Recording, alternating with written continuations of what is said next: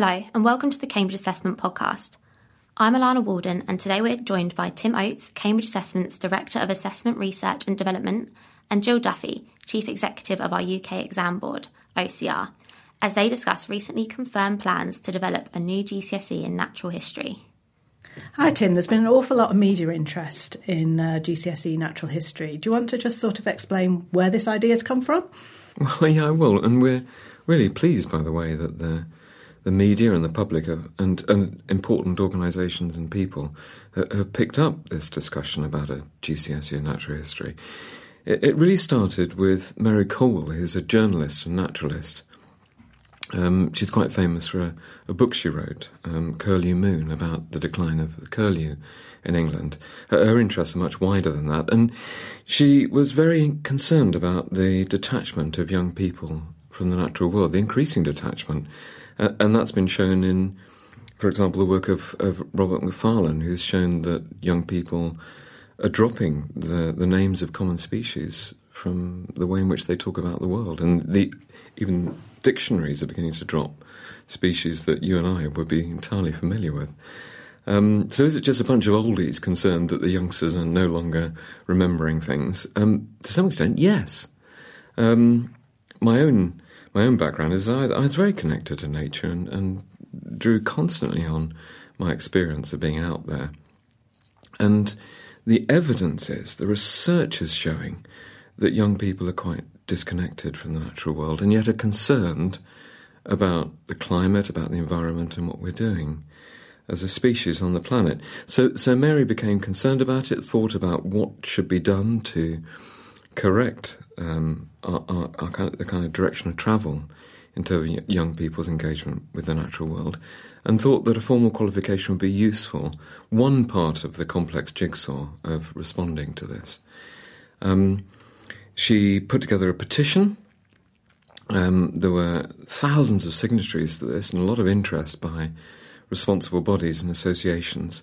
And um, a couple of years ago, the um, politician Caroline Lucas from the Green Party became interested mm. and, and widened the, the sort of activities around the GCSE. Mary and Caroline went to see the Secretary of State. Secretary of State said, Well, you need to talk to an awarding body. Um, so they involved me in discussions, and I put together some aims and a prototype assessment model, uh, and the media stories took off from there. So all of that adds up, I think, to to the GCSE being a, a good idea. Um, Jill, can you can you look at, at why we need one? Do you think? Well, I think we think there's a gap in the curriculum at the moment that isn't encouraging a connection with, with the natural world.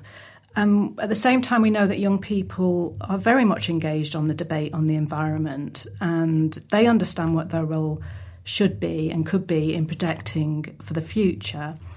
But research that was done by Oxfam showed that only 4% of students feel that they know a lot about climate change, and 70% of students want to learn more about the environment. So we know that they want to get engaged, but we also know that they feel at the moment that they don't have enough knowledge or understanding to help them engage effectively.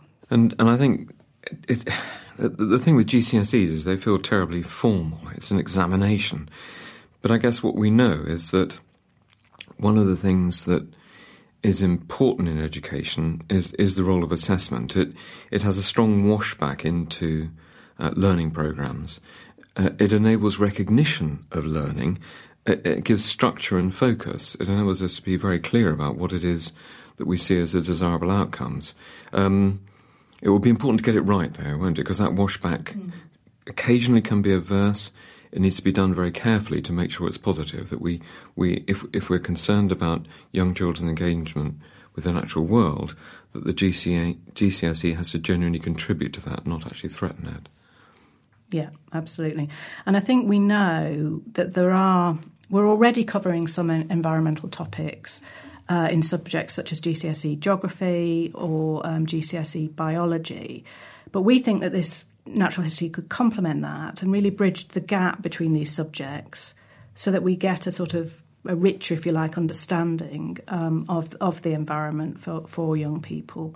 So that raises the whole question of why the title natural history and not something else, what, what the content should be, uh, and what the assessment should look like. And we've already done some, I think, some very good and detailed thinking about that. Um, what was your reaction to, to the term natural history when you were first exposed to it? Well, I think when I was first exposed to it, as you know, I thought, "Is this the right title?" Um, because it it seems it seemed a bit sort of old fashioned. Um, but I think when you look at it, um, it does sort of encompass much more about, if you like, the holistic thing that we're talking about here about the relationship between nature, the environment, um, and society, if you like. So I think I think it works, absolutely works as a title, um, and links to things like the Natural History Museum. Um, so I think it's I think it's a good title. A lot. It's, it's amusing in many ways. When when Mary, Carol, and I have taken uh, the idea out, and um, to teachers, to young people, to parents. Um, people often have said, "Oh, naturalist, sounds terribly traditional, doesn't it?" And and and the moment we explain what the content, the proposed content and scope of the qualification and the learning program is, engaging with uh, how the natural world has been represented in art and literature. Uh, engaging with whole organisms in context, getting out there doing observational work, writing up those observations, collect, gathering data, presenting it, interpreting it, that they immediately come to the conclusion that actual natural history is the right title. Um, and it, it, refers back, indeed, to a, to a long tradition established in Britain uh, of, of classifying, understanding, observing, and reflecting on the natural world. So, so it looks forward, I think, to um, better consciousness and management of our relationship with the natural world, uh, and back at all, all of the the insights that we gain through the history of engagement with nature. So I'm I'm pretty convinced uh, it, it, it it has the right resonance and, and the right content. So Jill, as uh, chief executive of OCR, what do you see as the challenges in developing the qualification? I think first of all we need to look at um, you know how this will be managed in schools. Um, so, for example, who's going to teach it and how are we going to support them because we haven't got um, a host of teachers who are natural history teachers, um, but we ha- we know we've got a lot of teachers who would be very interested in teaching this subject. So, what sort of professional development do we need to develop um, that will make them feel confident uh, in teaching this, and how can we ensure that we've got good support um, to enable them to teach this uh, in the classroom. So I think working with teachers, working with other stakeholders is incredibly important. We're already um, consulting widely on this, so we're talking to a range of stakeholders, including young people themselves. Um, we're talking to representatives of teachers, such as ASCL, engaging with the Royal Societies, um, uh, as well as other other bodies, and you know, we're keen to talk to uh, to as many people as possible. So if anyone is interested in engaging with us on this, then please please get on uh, get in touch. Uh, with us, and I think um, you know one thing it'd be good to get your view on, on on Tim is obviously we need to know where this will be in the sort of accountability measures. Um, so I don't know if you've got any early thoughts on that. Right, well, it's it's abs- that's absolutely critical. Um, it's a new subject. How does it fit? How, how would it fit in relationship to existing subjects? How would it fit within, as you say, the accountability measures and targets like the English baccalaureate specification? Done a lot of thinking about this. Um, and um, we, we, see it in, in the following way. That there's some unique aspects to this potential qualification.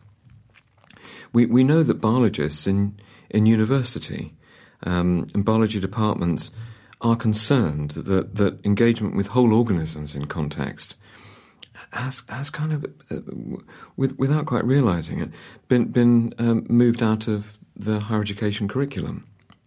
Biology has tended to focus on on on theoretical aspects of the subject, um, and, and on subdisciplines within biology, biochemistry, and so on. So, so this focus on whole organisms in context getting out there and observing them, understanding their behaviour, understanding the, the challenges uh, which they face. That, that's welcome by people in higher education. So, so it fits quite nicely in terms of some real curriculum needs, we think. Um, how does it fit with other qualifications? We, have done some prototype content. Um, you know, would, would, would, it just simply overlap uh, in, in an unmanageable way with uh, geography and biology? No. Um, in looking at the way in which the natural world has been represented in art and literature, in, in looking at local contexts, understanding how to observe, log data, and so on, we, we don't find any more biology and geography from the existing qualifications in natural history than there is, say, mathematics and physics or geography and history. So that's good. I mean, we, in curriculum terms, I think we can locate it really well. It would be an, uh, have a unique character. Um, it would would uh, add to the qualifications catalogue in an appropriate way, not not uh, overlap unduly with existing well established qualifications and subjects. In terms of accountability measures and targets, the English baccalaureate is clearly, clearly a crucial one for the, the nation. Um, we, we, we are currently proposing that natural history does not sit as a science within the core requirement of the English baccalaureate.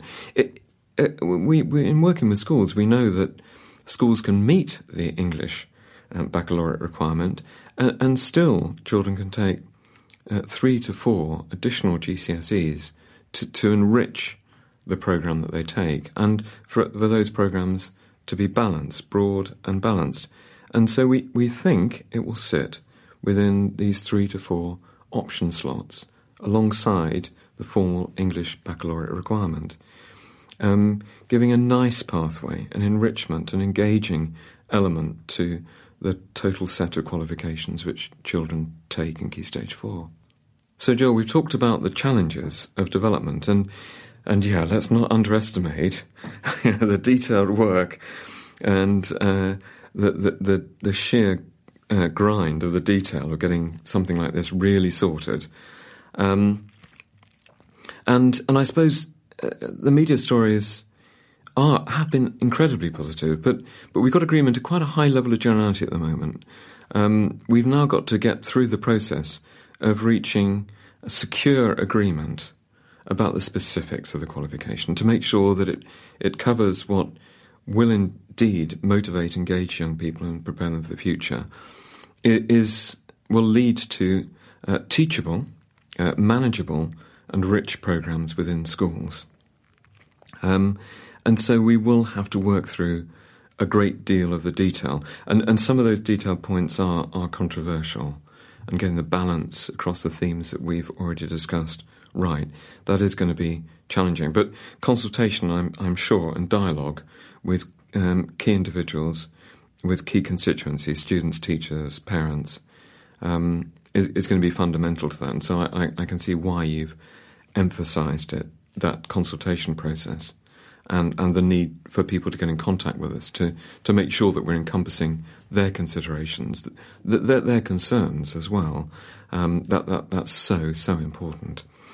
Um, do, you, do you want to, to just sort of round up with, with, with seeing, seeing the future of this qualification? Yeah, I mean, I think the next steps are, as I say, we are doing a consultation, a very wide consultation on this, um, and then we will be working uh, with the DFE um, in terms of the content of this qualification. Um, I think for me, you know, what do I think the future of this qualification is? Well, for me, it's very much about encouraging um, a connection uh, with the natural world for our young people, because without that connection, I think it, it, becomes difficult for young people to engage in the debate on the environment um, and understand what they could do to really protect uh, the environment for the future. Um, and I just want to finish really what, with what Caroline Lucas has said recently. You know, we won't protect what we don't love, and we won't love what we don't know. Thank you very much, Jill. Thank you for listening to the Cambridge Assessment Podcast. You can find all of our podcasts on the Cambridge Assessment website. Just search Podcast Gallery, or you can find us on YouTube or wherever you usually listen to your podcasts.